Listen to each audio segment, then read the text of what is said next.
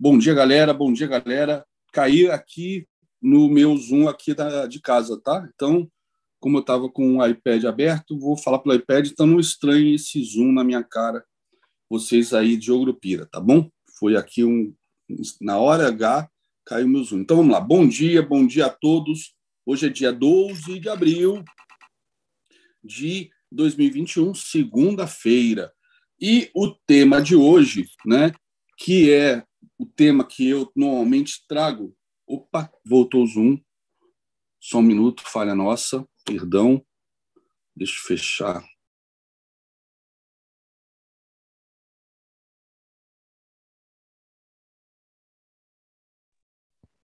Vamos lá, novamente pelo PC agora.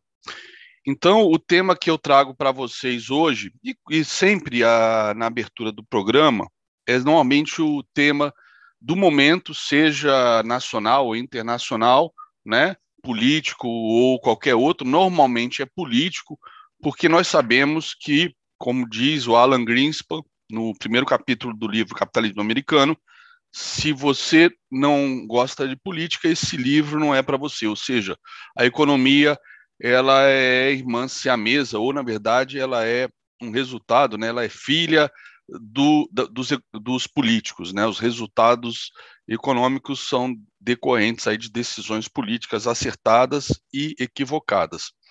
Então, por isso que a gente sempre dá essa ênfase na parte política, porque a gente sabe que pode fazer o mercado. E isso é comprovado no nosso dia a dia. Então, o título de hoje é a CPI da limonada, por quê? porque nós já tivemos aquela decisão, que eu até comentei que na, que na minha opinião, apesar de eu não querer, eu quero evitar, começar a evitar dar opinião aqui, só trazer fatos, mas na minha opinião era óbvio que parecia ser uma, uma decisão talvez até juridicamente correta, mas politicamente é, equivocada, né, de, de começar a CPI, a CPI do, da pandemia, porque isso vai gerar tensão no Congresso, vai gerar talvez atrasos no que interessa para a gente, que são as reformas, mais privatizações como a InfraWeek da semana passada, que eu tenho que morder a língua, porque eu achei que não ia, é, não ia vingar, né, ou ia ser talvez um fracasso, como foi a de postos de petróleo há um ano atrás, um ano, um ano e meio atrás, em 2019. Até por conta das. No caso, eu dei mais ênfase no, na de aeroportos, né? Eu falei, pô, aeroporto em pandemia, a gente já viu aí a dificuldade que é os aeroportos fora do eixo Rio-São Paulo vingarem, né, em termos de quantidade de passageiros para que realmente sejam lucrativos, etc. É, vídeo a questão de virar copos, né? E aí vocês até me trouxeram que foi por conta aí é, também de mudanças de tarifas do governo Dilma, questão também da UTC, né? Depois eu fui, eu acabei sabendo através de um gestor, não era a OAS que estava envolvida na, nesse nesse aeroporto, era a UTC, mas anyway, Lava Jato, enfim. Então a questão dos Viracopos me deixou uma sensação de que as nossas privatizações de aeroportos não seriam bem sucedidas. Errei redundantemente, é só ver os ágios aí que foram praticados, foi um sucesso. Então a gente sabe que isso é uma sinalização positiva, né? Que o excesso de liquidez, o excesso de dinheiro é, pode voltar a vir para o Brasil para investimentos produtivos, não apenas é, o smart money para especular na bolsa, smart money esse que está saindo, né? Fevereiro e março foram negativos, março foi quase 5 bilhões de saída de, de reais da, é, do mercado financeiro, da Bolsa, e no caso, é, continuamos positivo, porque entrou muito em janeiro, se não me engano, está ao redor de 12 bi, 11 bi positivo ainda, mas é, a CPI da pandemia pode dar uma freada né, nos ímpetos, ou seja, é aquela história, a gente sabe como CPI começa, mas nunca sabemos como termina. Isso é uma frase clássica é, da política de Brasília. E aí, eu não entendo que, que, cato aconteceu no domingo, que o Bolsonaro conversou com Cajuru e ele gravou a conversa e divulgou, né? E aparentemente, sei lá, ele é o ele é, o, ele é aliado do governo, aliado do Bolsonaro, mas faz essa gravação, não sei se foi combinado com, com o presidente ou não, ou se ele é, quer ver o circo pegar fogo, quer acelerar, tipo, sei lá o que, que ele quer, eu realmente eu não entendi. Eu sei que nesse áudio o Bolsonaro né, é, já tinha dito que queria que a CPI fosse ampliada para governadores e prefeitos, e nesse áudio ele fala aí da, de também desengavetar os pedidos de, de impeachment dos ministros do Supremo, que são dez pedidos de impeachment, só o Alexandre de Moraes são seis. Tem também Gilmar Mendes, tem Rosa Weber, não, Rosa Weber não, Carmen Lúcia, Faquim, é, e tá lá o, o linguajar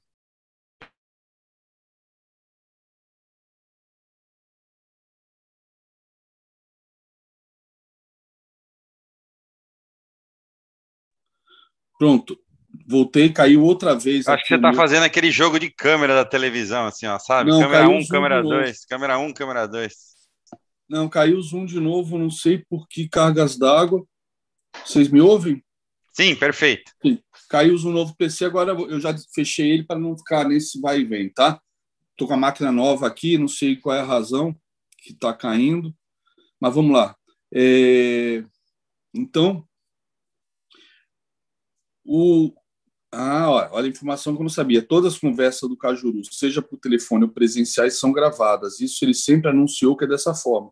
Ok, ele grava, mas precisava publicar? Tem alguma intenção por trás, eu não sei qual é. Mas, enfim, essa questão da, da gravação acirrou drasticamente aí a tensão entre esse poder e o governo, né, o poder judiciário, é, quando saiu a decisão do Barroso, o presidente já usou um linguajar que não, não é adequado para comentar essa CPI, e agora já tinha atraído, portanto, a boa vontade né, de todos os, os outros ministros para aprovar essa CPI em plenário, que é o que é, o próximo passo agora, mas se cogitava que eles iriam aprovar, mas iam colocar que ela só pode começar depois que puder haver reuniões presenciais do, do, da, da, da CPI, e que a gente não sabe quando isso vai acontecer, né, por conta da pandemia. Então, isso poderia ficar congelado, sei lá, talvez até ano que vem.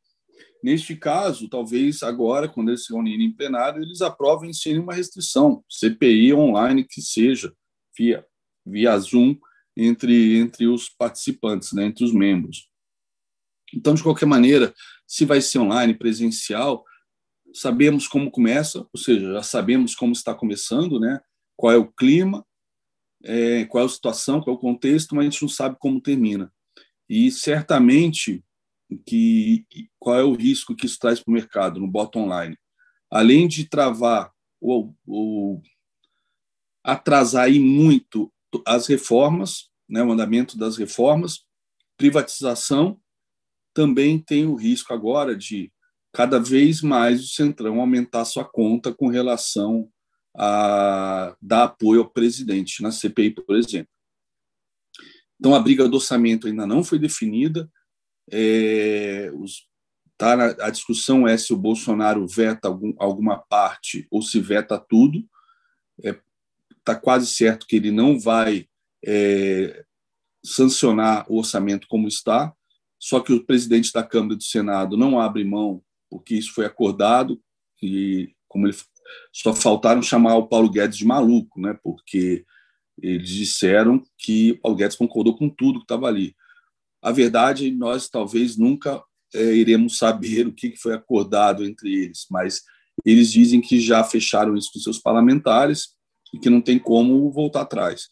Enfim, e agora com essa questão da CPI, né, que deve ser, vai, vai a plenário, acho que essa semana, e o orçamento pode ficar até o dia 22, ou seja, é, a conta vai aumentar. A conta vai aumentando, é, teto de gastos cada vez mais certo que vai ser furado e agora com talvez possibilidade aí de, de quebrar a lei de responsabilidade fiscal, apesar do que, se o Bolsonaro vetasse só algum trecho, né, talvez ele conseguisse, que essa foi a contabilidade criativa do orçamento, ele, através de projeto de lei ou decreto, ele ia dar um jeito ao longo do ano de cobrir as despesas obrigatórias, porque qual, só para vocês entenderem qual é a questão do orçamento. As emendas parlamentares comeram, é, foram para um valor que o, o, orçamento não cabe, e aí o que, que eles fizeram? Eles tiraram do orçamento despesas obrigatórias, obrigatórias, né? E disseram não, mas lá na frente, depois ao longo do ano, a gente, conforme essas despesas vão sendo necessárias, a gente faz projeto de lei ou decreto. Isso é deixa de ser uma contabilidade criativa. Não dá para chamar de pedalada, que pedalada é a gente joga a despesa de um ano para o outro, né? Enfim, a coisa está muito, muito complicada, muito estressante e é, agora com essa questão aí do da CPI do, do da pandemia, pô, isso deixa os deputados, os senadores muito mais fortes, né, para cobrar qualquer coisa em troca de apoio né? seja apoio, inclusive, para começar uma CPI, é, uma CPI não, desengavetar um impeachment contra um ministro do Supremo, que, que eu saiba, na história isso nunca aconteceu, pelo menos na história da Constituição de 88 para cá nunca aconteceu, uma coisa inédita. Então, esse é o clima de tensão que a gente se encontra para o mercado hoje, tá? No final das contas, a gente simplesmente vai acompanhar preço, Vamos acompanhar o gráfico, os triggers de compra ou de venda no dólar e no índice, projeções de Fibonacci, não muda nada. Mas esse cenário, por exemplo, serve muitas vezes para você maximizar os seus ganhos, no sentido de, se a gente percebe que o movimento está estressado no dólar, estressado no índice, por que sair só no primeiro alvo? Por que sair no segundo? São dias que normalmente vai no terceiro alvo dos cinco minutos, rompe, e aí a gente tem que projetar um alvo de 60, que normalmente já está projetado, e porque ele começa a ir nos alvos de time frames maiores, né? Então, a, o, o bom de entender o cenário é esse. Se o viés que a gente traz, macroeconômico, político, que a gente sabe que faz preço, né? depois que a gente tiver o trigger, que confirme esse viés, e a gente vê os primeiros movimentos com muita força, é dia de lavar égua, dia de liquidar a fatura da semana ou até mesmo do mês. É por isso que a gente traz esse cenário para vocês. Muita gente, muita, eu ouço muitas vezes, eu leio muitas vezes o pessoal falar que isso interessa, interessa é gráfico. Não, interessa.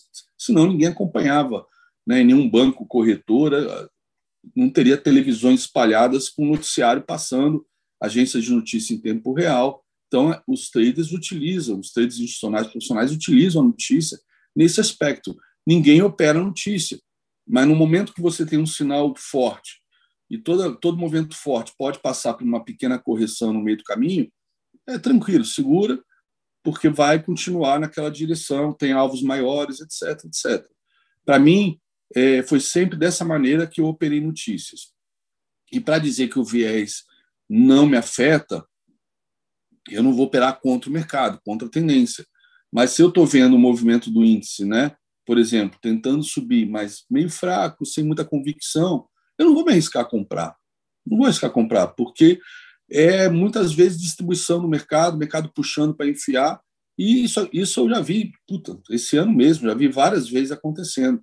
Fica andando de lado, sobe um pouquinho, de repente começa a enxurrada de ordem de venda e só cai, cai, cai. Então, esse alinhamento do cenário de como o mercado vai abrir hoje com relação ao contexto político, né, que tem um impacto gigantesco no, no, no mercado financeiro, que é a questão de orçamento, a questão de, de atrasar reformas, atrasar privatizações, é, de ficar nesse embrólio aí de CPI, blá, blá, blá, é enorme, galera, é enorme. O impacto é muito grande, mas, de novo, vamos seguir o gráfico e vamos atrás, atrás do preço, tá? É isso aí. Bom dia a todos. É, com Deus. Amanhã, 8 horas, estou é, na área com vocês. Passo a bola agora para o meu amigo Fabrício. Não, o Cris vai passar a agenda hoje aqui. A gente está desfalcado do Zé. A agenda vem com o Cris e com. E já os gráficos eu volto na sequência. Tá aí, Cris? Beleza, galera. Bom dia a todos. Boa semana. Vamos lá. É... O que, que a gente tem? Agenda hoje é uma agenda fraca, né? É, a gente teve agora às 6 horas da manhã vendas no varejo mensal de fevereiro nos Estados Unidos, na zona do euro. Uh, agora, 8h25, nós temos Boletim Focus. Às 14 horas, leilão de, de T-Notes de 10 anos nos Estados Unidos. 14 horas também, discurso do Rosengren, membro do FONC.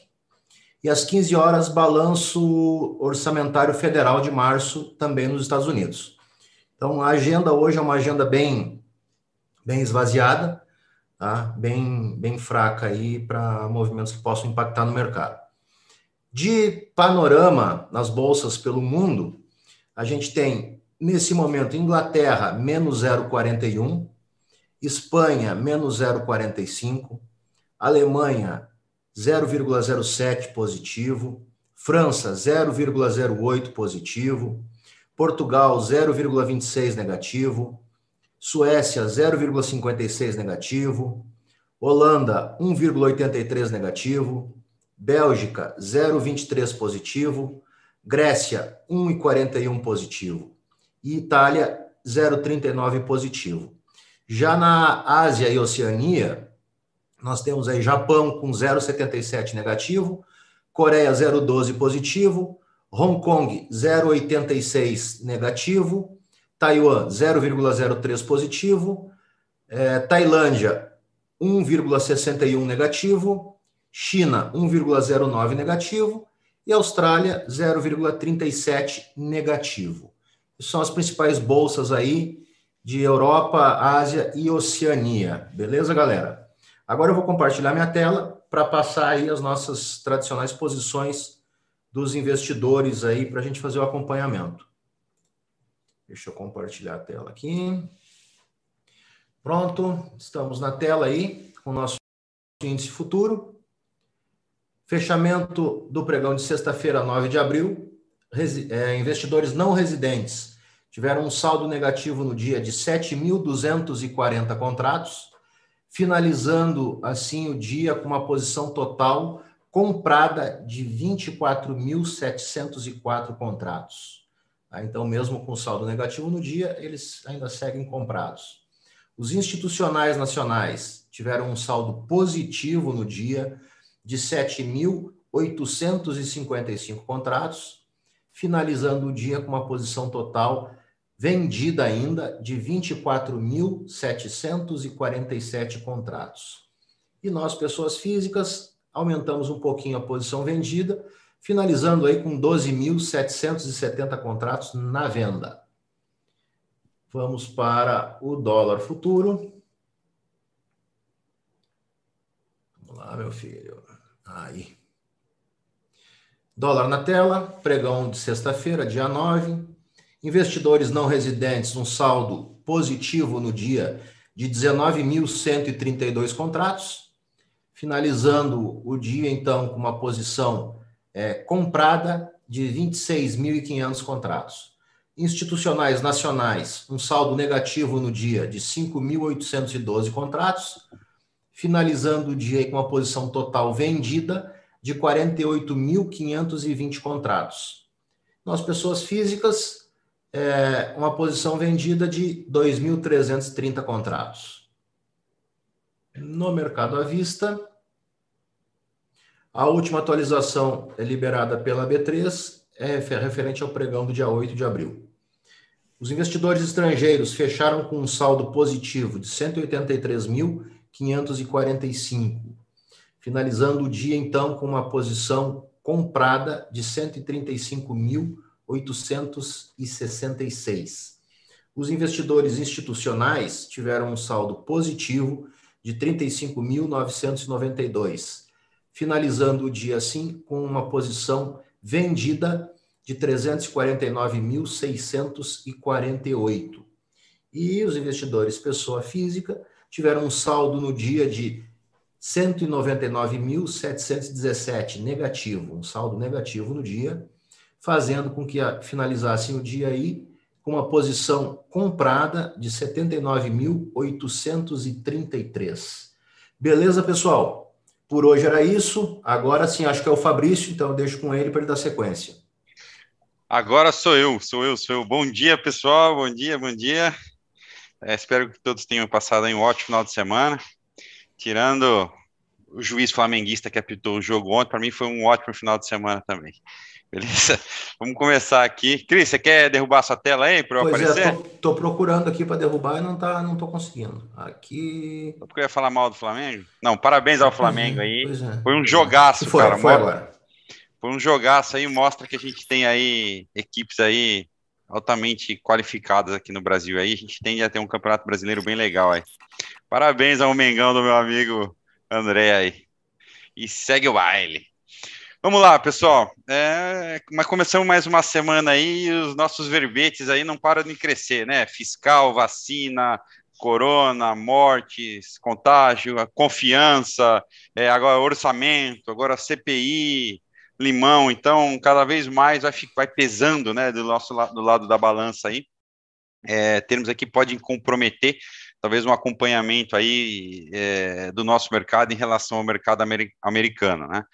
É, os Estados Unidos continua forte, semana passada aí Down e, e S&P, né, renovando máximas, buscando, animado aí com, com, com cada vez mais nessa sinalização de que a retomada acontecerá de uma forma é, forte nos Estados Unidos e deve ajudar, é, no geral, a recuperação mundial.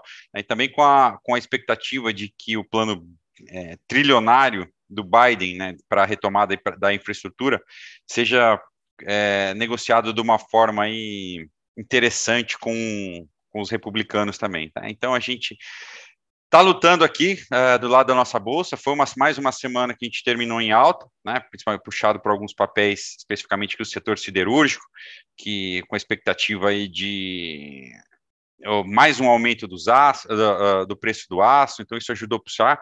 Alguns papéis que vinham mais descontados, principalmente do setor educação, e ajudaram no começo da semana também. Hídricos aí foi a maior alta da semana, com o pessoal tentando apostar aí no, uh, já que, que empresas que podem estar na lona e se beneficiar de uma reabertura aí mais para frente, uma retomada, né? Então, um movimento é, de, de risco aí para os os investidores tomando mais risco aí com essas, com, teoricamente, essas barganhas, né? Do lado negativo, a gente teve aí, não teve baixas muito expressivas, né? A gente ficou uh, papéis aí COSAN, algumas empresas do setor uh, varejista que acabaram aí, por outro lado, com esse temor maior aí com a reabertura ou com os números que a gente vai ver em março, né? Depois de, uh, de, de todo esse fechamento que a gente teve aí por causa da fase emergencial. Tá, pessoal? Então a gente começa essa semana aí de olho em todos esses pontos, principalmente do que vem ali de Brasília. É, é uma semana, lembrando para vocês também, de pré-vencimento, então essa semana a gente começa a ficar esperto aí com o que pode acontecer já para o vencimento de opções da segunda-feira. Então, acho que a partir de quarta-feira isso pode impactar é, também aqui na, na, na briga aí na, nas pontas, ok?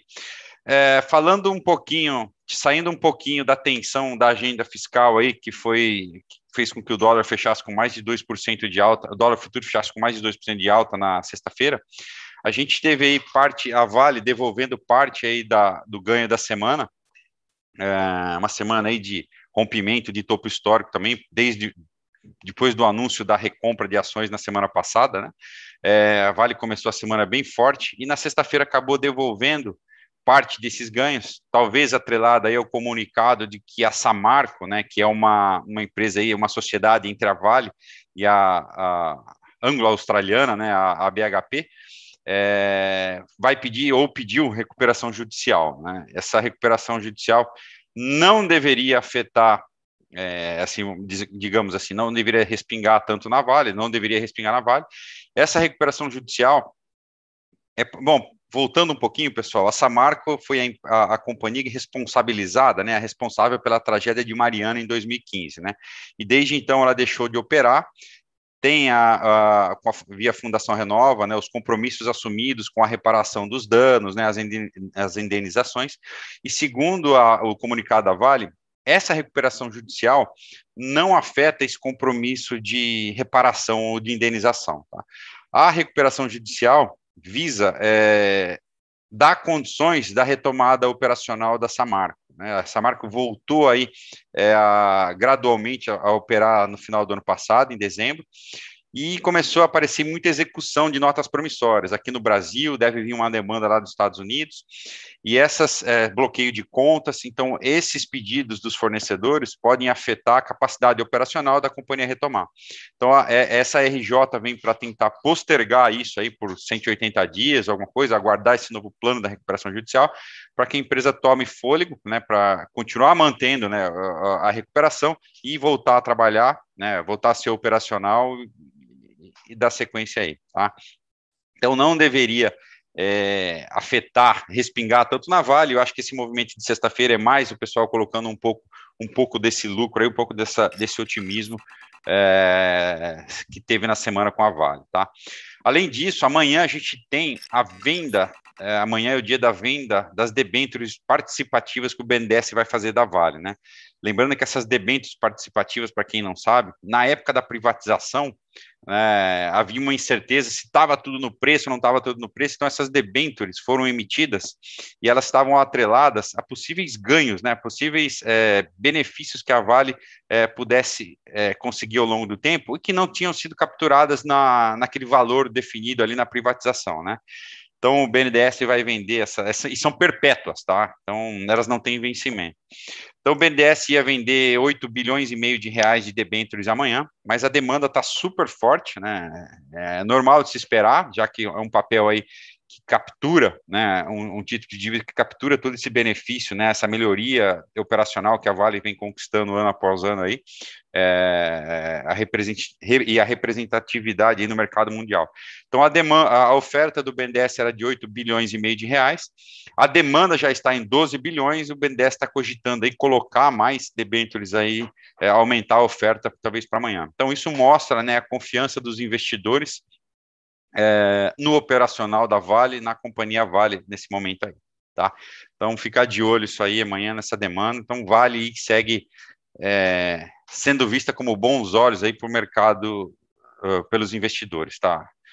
Do lado, para ficar atento um pouquinho, que a gente pode ter um pouco de, de, de volatilidade, é na Petrobras. Hoje, né, é a Assembleia Geral Extraordinária, o vulgo AGE, que foi convocada aí para oficializar a troca né, do comando da, da Petrobras, é, a saída do Castelo Branco, e a, indica, e, a, e a aprovação do general Silvio Luna para o conselho, né? Com base nisso aí, então ele passa a ser o presidente da Petrobras. Além disso, hoje também ser, vão ser escolhidos aí os outros é, conselheiros, né, os indicados pela União, os indicados pelos minoritários, e se espera aí que tenha bastante, digamos assim, bate-boca ou bastante reclamação, principalmente por, por, parte dos minoritários, né, nessa GE. Então tende a ser uma GE aí bastante conturbada.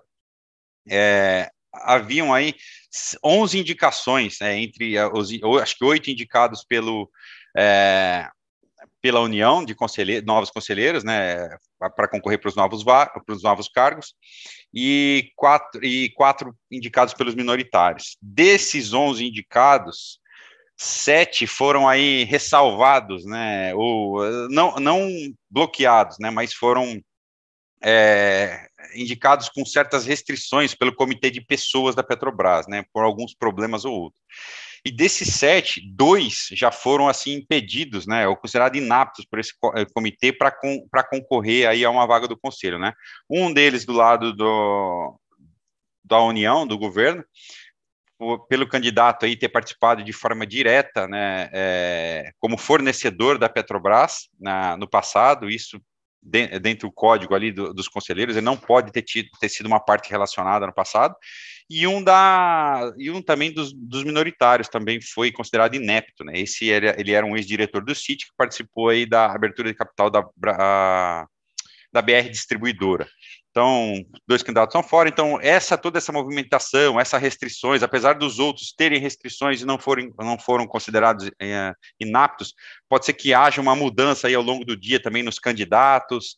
Então, isso pode gerar talvez alguma volatilidade aí nas cotações, tá, pessoal? Então, ficar é, atentos a isso aí. Então, no mais, é, a semana segue sem muito, sem muita novidade. Tá? É, essa semana a gente tem algumas definições de IPOs, deixa eu pegar quem são as listas, principalmente no setor de saúde, tá? Então, temos os IPOs aqui, deixa eu ver se eu tenho quem são essa semana. é, a definição dos preços da Blau. Acho que eu não tenho, pessoal, vou ficar devendo para vocês. É, aqui, tá? Nós temos o, desculpa, a, a precificação na quarta-feira, né? É, para estrear na sexta do Hospital Mater Dei. A gente tem também a precificação da Vivio e da Blau Farmacêutica, tá, pessoal? E lembrando que o dia 14 também é o último dia de reserva do IPO da Caixa Seguridade, tá? Então, alguns IPOs aí para ser, ser definidos essa semana ainda, e a expectativa de, de abril ser um mês de forte volume, essa janela de abril aqui ser uma, um, um mês de forte captação aí por parte das empresas que estão abrindo capital, ok? É, uma ótima semana a todos aí, vamos começar com cautela, bastante cuidado aí com o que vem no, no radar do fiscal, né? E também aí, a partir do meio da semana, esse cuidado aí com, com a volatilidade, principalmente nos papéis mais líquidos aí, por conta da, do vencimento de opções que se aproxima, tá, pessoal? Passo a peteca agora para o Mário. Fala, pessoal, bom dia. Bom, vamos lá então, deixa eu compartilhar a tela aqui. Tela no ar. Bem, uh, vamos lá então, pessoal. Falando aí do Ibov, tá? Pessoal que vem acompanhando o Ibov, pessoal, desde a última vez que a gente viu um rompimento na semana passada aí do Ibov nessa região aqui, na verdade, foi até na sexta-feira passada, tá? É, a, gente, a gente consegue perceber o seguinte, tá? O Ibov aqui, ele tem o seu caminho aberto aí até a região dos 120 mil pontos, a gente tem a média móvel de 20 bem apontada para cima, a média móvel de 9 também, 200 também, tá? Então, a gente vem acompanhando aí para ver aí o, o que, que vai dando aí de contexto para a continuação desse movimento. Hoje, né, como vocês já puderam ver aí, ah, os mercados trabalham em leve baixa, e, ah, mas assim, a gente ainda trabalha com um mercado bem, é, bem neutro, né? Então tem ações subindo, ações caindo, então ainda não dá para ter uma definição do dia de hoje, tá? Sobre o Ibov, então, tendência de alta. Os papéis que a gente vem acompanhando, tá, do mercado brasileiro, HBSA3, ela deu uma, um ponto importante aí de compra no dia 7 para a gente. Então, a gente vê aqui a situação desse papel para compra, um bom OBV, um OBV ascendente, até na sexta-feira deu uma puxada, a gente trabalha com uma posição para pôr um stop próximo ali da média móvel de 20, temos um alvo ali próximo de 6,50, né? Então, a gente trabalha com esse viés de alta nesse papel, tá bem interessante mesmo, tá? Outro papel que chamou nossa atenção foi Eco Rodovias, também chamou atenção no contexto. Nesse caso aqui, a gente trabalha com a região de alvo ali para média móvel de 200, a gente vem trabalhando sobre a sua média móvel de 20, né? No caso da Eco-rodovias, chama bastante atenção esse movimento de reversão com um pivô bem ascendente. No caso, Fabrício, da Eco-rodovias, né, você tem, assim, a sua opinião, que teve lá o... É, é Mário, acho aquela questão tanto, dos leilões, é, tanto, a CCR levou, e o que, que, que, você olha hoje para, é, no caso, desses Está me, tá me ouvindo? Estamos te ouvindo. Tá.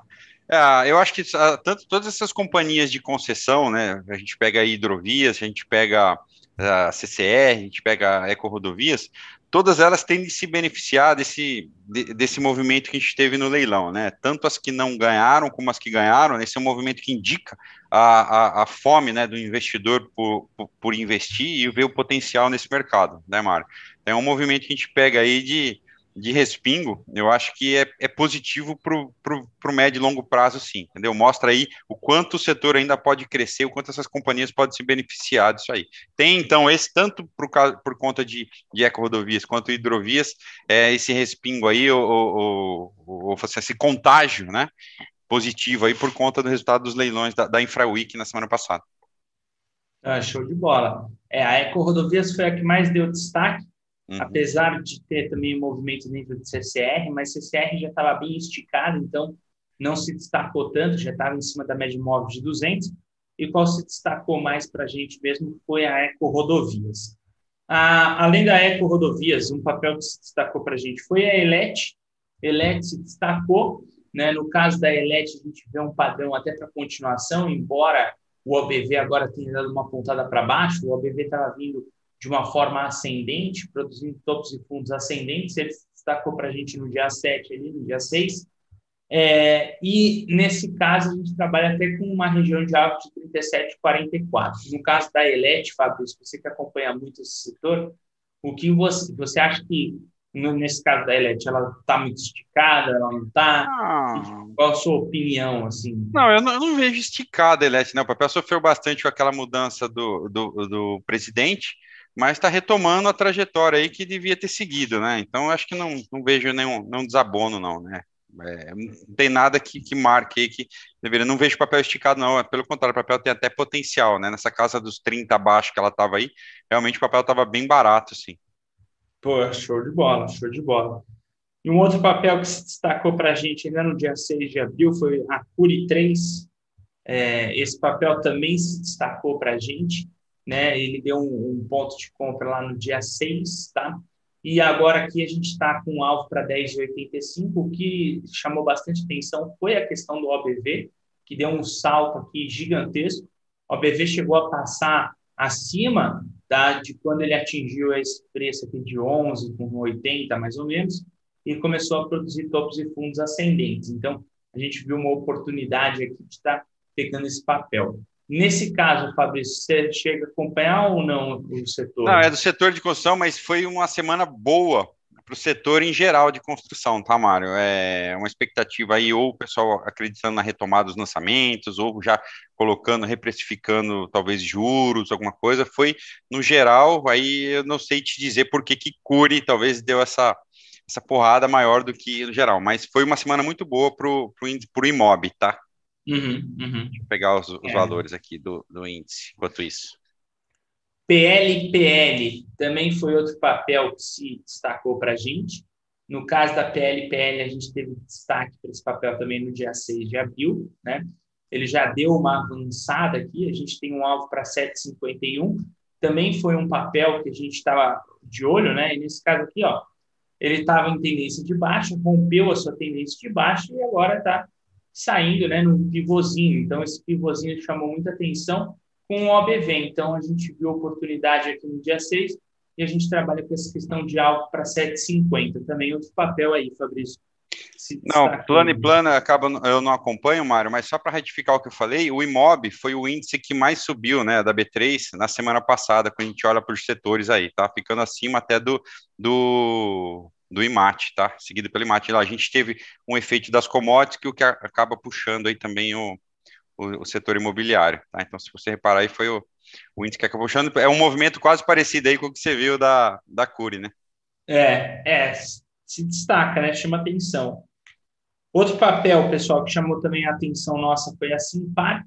Simpar chamou bastante atenção também no dia 6 de abril, né? A gente viu uma oportunidade também de compra com um duplo gift, né, na situação de rompimento da máxima.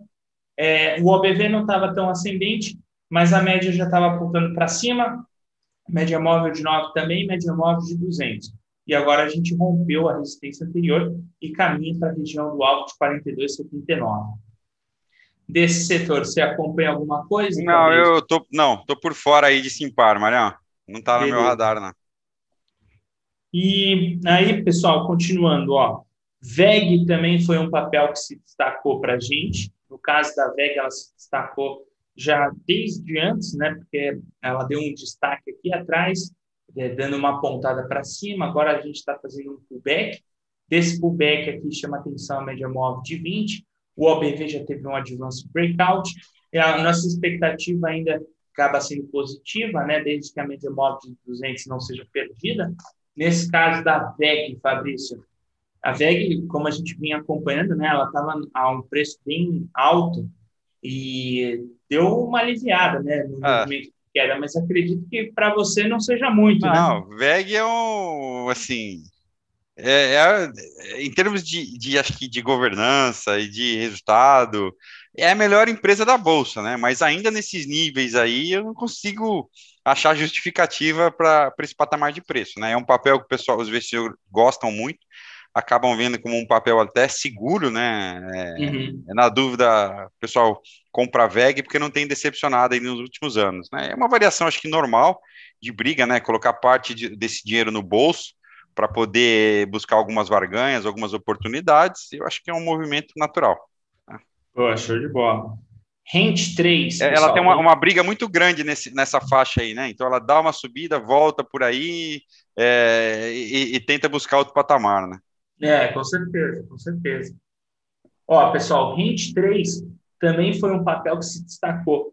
Na análise técnica, a Rente 3 foi praticamente o mesmo movimento da VEG, né?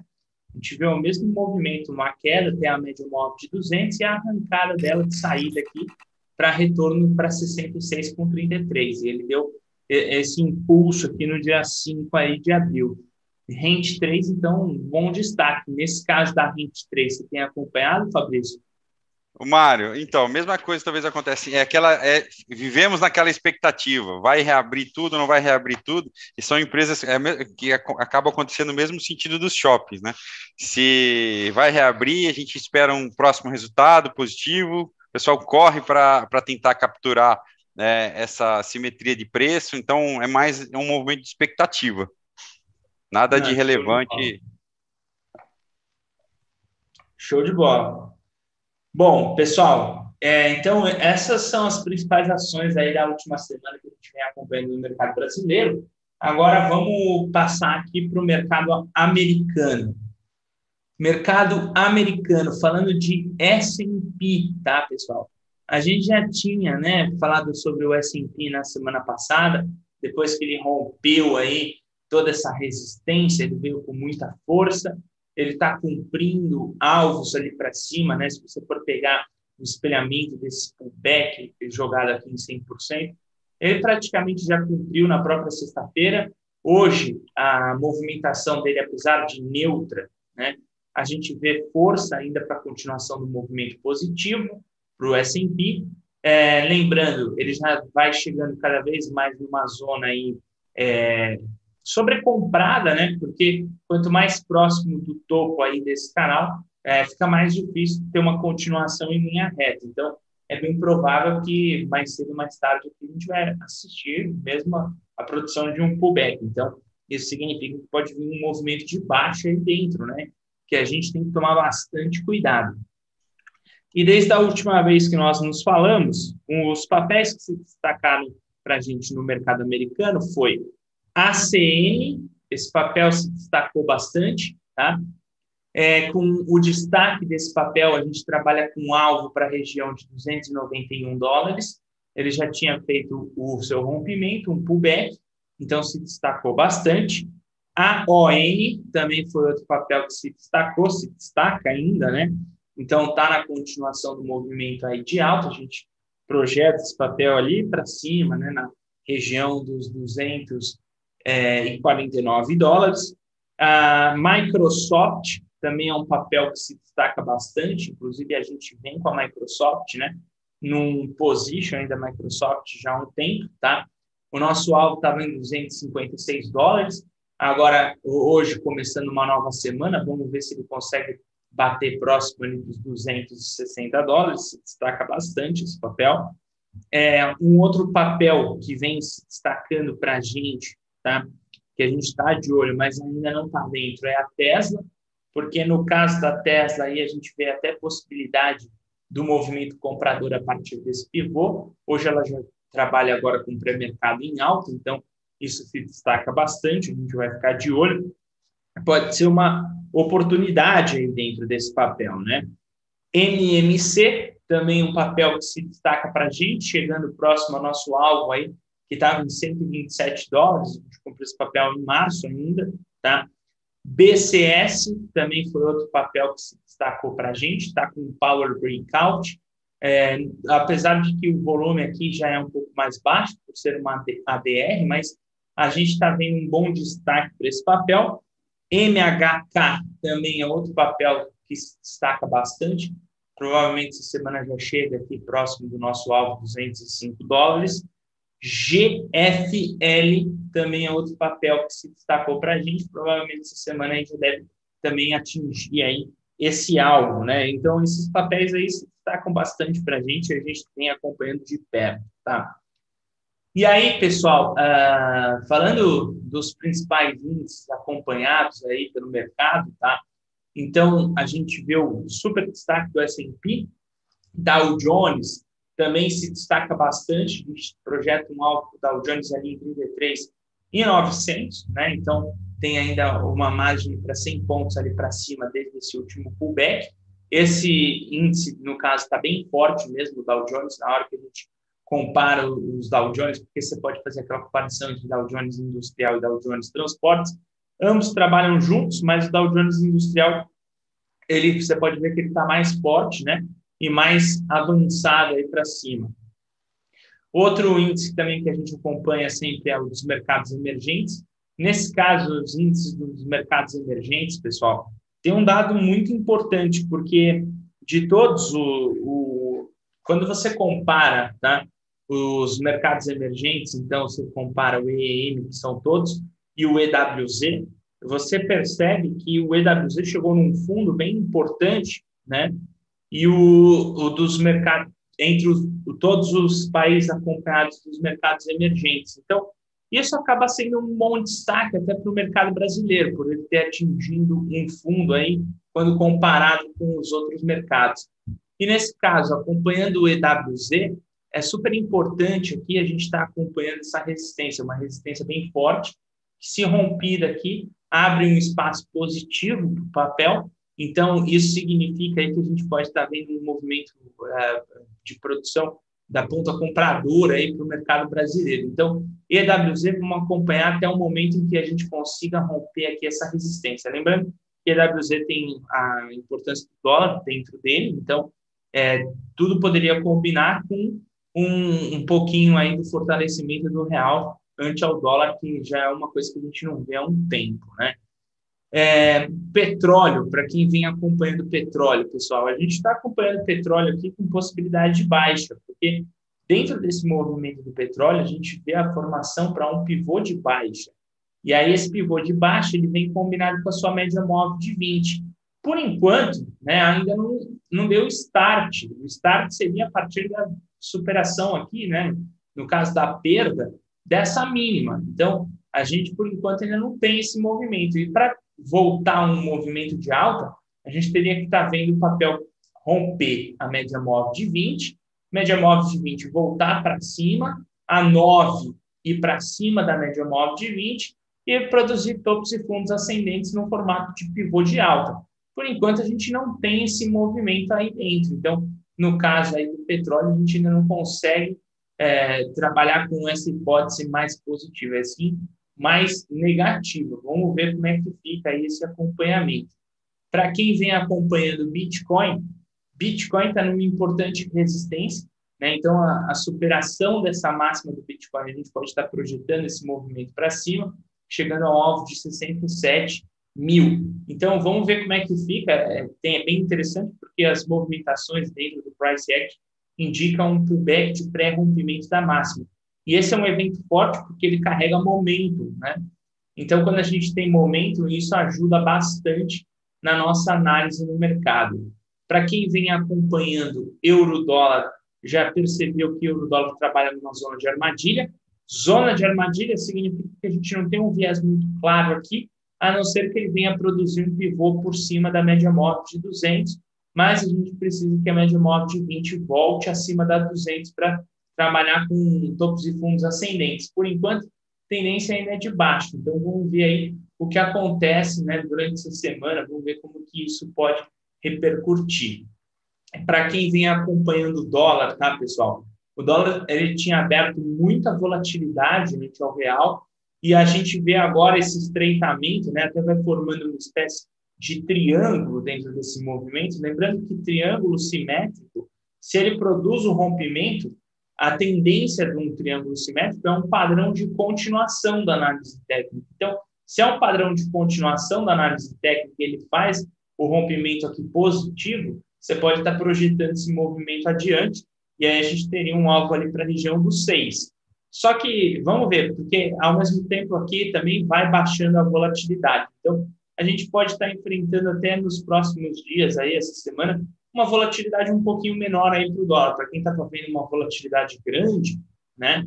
Agora pode ser que dê uma diminuída aí nessa volatilidade, isso ajuda bastante, contribui bastante. para quem vem acompanhando os yields aí no mercado americano, tá, pessoal? Pelo que dá a entender, uh, a gente já atingiu já um topinho aqui, né, uma máxima, dentro desse movimento dos yields aí americanos. Então, a gente trabalha agora com uma perspectiva até mais neutra, até que ele faça o rompimento dessa resistência. Enquanto não romper essa resistência, tendência neutra. Lembrando que, como ele veio visitar aqui um pouco abaixo da média móvel de 20, se ele produzir um topo fundo menor aqui, no caso, ele vai armar um pivô de baixa e aí pode ter um mercado aí dando uma aliviada, né? Porque até então estava muito, muito forte aí o movimento positivo e isso estava impactando diretamente no mercado. DXY, para quem acompanha, é uma região de zona de armadilha, né? Desde o seu rompimento, a gente trabalhou com um alvo aqui que não foi atingido ainda na região de 93,80. Claro que ele ainda pode estar voltando a subir, então, voltando a subir, essa é a região que a gente trabalha como um alvo. E no caso de suportes importantes, a gente vê o suporte na região de 91, mas ele também não tem situação para fazer uma queda livre até lá. Antes, ele deve parar por um pullback, né? Então, vamos acompanhar esse movimento e vamos ver como que ele vem, tá? Esses são os destaques aí do mercado americano, tá, pessoal? mercado americano, para quem tiver interesse em estar tá conhecendo mais sobre o mercado americano, o conteúdo que eu disponibilizo sobre o mercado americano está gratuito.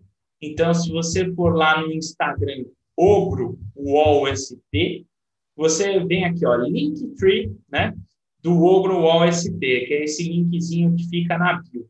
Uma vez que você entrar aqui no Linktree, você vai ver aqui, ó, conteúdo gratuito Mário Pisani. Entrou no conteúdo gratuito Mário Pisani, você já vai abrir essa página. Abrindo essa página aqui, você vai lá. Então, de repente, ah, o que, que eu quero estar tá aprendendo tá aqui? Então, vamos lá, conteúdo gratuito. Entrei em conteúdo gratuito, eu vou encontrar algumas coisas bem interessantes. Então, como que funciona o mercado futuro americano, né? Como que eu uh, posso... Quais são os passos necessários para abrir uma conta nos Estados Unidos. Se alguém quiser estar tá trabalhando na plataforma que eu trabalho, que é o TWS, vai estar tá aqui um vídeo explicativo, assim como também um PDF explicativo aí de como que se usa o TWS, tá? Então, para quem quiser aprender mais sobre o mercado americano, a gente tem um foco full time aí, a gente opera todos os dias Nasdaq e S&P e todas as ações do mercado americano com excelentes resultados, pessoal. Está tudo disponível no Instagram. E se você for no Instagram OgroOST, você pode vir aqui no IGTV e no IGTV você vai encontrar vários vídeos aí, tudo que a gente coloca, né, todos os dias. Então, tá tudo completinho aí para vocês. É só vir aqui no Instagram, vocês vão encontrar. É, falando então aí, pessoal, o mercado está prestes a abrir daqui a pouquinho, tá? Nós temos aí o índice, o dólar, né? Então, para quem for acompanhar a abertura do dia de hoje, índice dólar, a gente tem que saber uma coisa importante, né?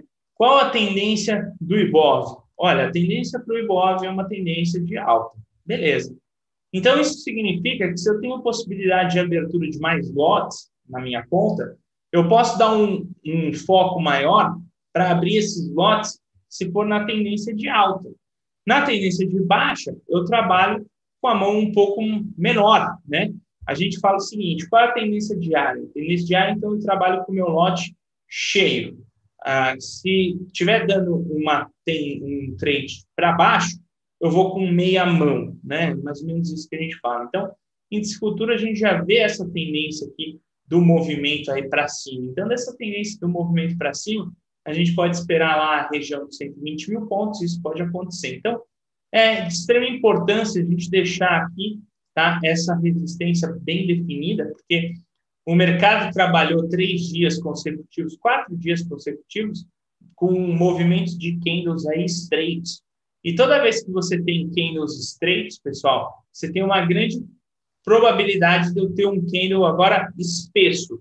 Então, nesse sentido, nós vamos marcar a máxima e nós vamos marcar aqui a mínima dessa congestãozinha. Se o mercado abrir e começar a trabalhar aqui dentro de novo, talvez não seja tão interessante eu me arriscar. Afinal de contas, eu trabalho com um certo risco no mercado, onde nem todos os dias são dias para estar tá fazendo trade. Então, eu posso esperar, de repente, um dia a mais aí, tá? É, para ver se o mercado sai dessa microconsolidação, porque é uma consolidação com barras estreitas. Aí, nesse caso, eu posso até visualizar isso um pouco melhor pelo gráfico de 60 minutos. Então, eu consigo ver aqui no gráfico de 60 minutos uma região de breakout. Então, lembra, se eu tenho um breakout aqui, pessoal, ah, eu tenho uma grande dificuldade de definir uma tendência dentro de um breakout, porque ele pode abrir para baixo, mas aí ele pode, ele pode abrir em alta, aliás, e aí ele pode vir para baixo, assim como ele pode abrir embaixo, mas também recuperar um pouco. Então, ele tende a trabalhar um pouco dentro dessa congestão. O ideal seria ele estar tá abrindo fora dessa zona, tá? E aí eu posso ficar de olho, então, nos movimentos do dia de hoje para o mercado. Então, vamos pontuar. Aqui seria toda a zona de armadilha. Então, tudo isso aqui é uma zona de armadilha para a abertura do Ibov. Entre 118, 200 e 117, 600 é uma zona de armadilha do qual não interessa muito estar trabalhando. E dentro dessa zona de armadilha, se eu traçar um, fio aqui, né, dentro do seu movimento anterior, eu vou ver que realmente a zona de armadilha vai combinar com as contrações de fio, ou seja, eu posso ter um, uma possibilidade de um mercado bem truncado. Então, a gente tem que ir com cautela no dia de hoje, tá? Ainda mais vendo que o próprio S&P trabalha em região neutra, meio que zero a zero, a gente tem que ir com cautela. Falando agora do dólar, dólar, tá? a gente já vê o movimento do dólar já um pouco mais ascendente. Então, se eu for no próprio gráfico diário do dólar, lembra que a gente falou? Ele está com um triângulo. Se ele está com um triângulo e, de repente, desse triângulo ele quer romper esse triângulo, então a gente tem a tendência de alta. Tendência de alta, então, vamos fazer a marcação. Se a gente pegar aqui o dia anterior, tá? Esse movimento aqui é um breakout aqui dentro, então aqui dentro desse breakout a gente pode ter a movimentação dele de continuação de alta, desde que na sua abertura ele combine com um pivô alinhado com sua média móvel de 20. Se ele não tiver esse pivô alinhado com a média móvel de 20, não vai interessar. Se ele abrir em baixa, toda essa região é uma zona de armadilha, que eu tenho que tomar cuidado. Na verdade, a zona de armadilha ela se dá desde esse topo até a média móvel de 200. Então, aqui pode ser uma região de dificuldade. Então, às vezes, ele pode indicar uma venda, ele tem espaço para indicar uma venda, mas é mais perigoso. Então, vamos supor, ah, fez um pivô de baixa, vou vender. Mas espera aí, quantos contratos eu posso vender? Ah, eu posso vender até quatro contratos. Então, aqui eu vou vender dois, entendeu? Porque a tendência dele é de alta. Agora, ah, ele fez um pivô de alta, eu posso entrar com quatro contratos. Opa, então talvez aqui eu vá entrar com os meus quatro contratos, porque aqui eu vou tra trabalhando a favor da sua tendência. Então, isso é extremamente importante. E a gente pode visualizar dentro desse movimento do dólar, né? desde o seu fundo até estopim, a gente tem essas zonas de retrações aqui do próprio dólar. E se eu expandir tá, é, esse movimento para cima, eu vou encontrar alvos também lá para cima de 57,84. Então, vamos, antes de mais nada, esperar aí pelo menos 15 minutos de abertura do mercado para ver como que isso vai funcionar no dia de hoje. Beleza, pessoal? Bom, é isso aí. Vamos começar o dia, né? Hoje, segunda-feira, 12 de abril. E a gente se vê aí, pessoal, amanhã, para quem acompanha a gente no Morning Call. E agora a gente vai com o pessoal da sala aí do projeto. Valeu, pessoal! Saiu, Marão, cirúrgico no horário, hein? Pessoal, é uma ótima segunda-feira para vocês. É... Uma observação só aqui no final. Ontem tivemos aí duas reportagens interessantes, tanto no Fantástico quanto no Domingo Espetacular, sobre prejuízos aí no mercado por conta de é, maus profissionais aí vendendo vendendo sonho, né, vendendo ilusão da riqueza rápida aí com day trade, com o mercado de ações ou pirâmides. Então, quem tiver hoje um tempinho aí, enquanto o índice está consolidado, procura aí na internet, no, no site do Fantástico, no Domingo Espetacular. Acho que vale a pena vocês assistirem as reportagens, tá? Bastante interessante aí para vocês cuidarem aí onde vocês, é, os profissionais que vocês estão seguindo aí, ok? Um ótima, uma ótima segunda-feira, um ótimo início de semana a todos aí. Fiquem com Deus. Valeu, galera. Grande abraço. Valeu, valeu, pessoal. Grande abraço a todos. Vamos lá, então.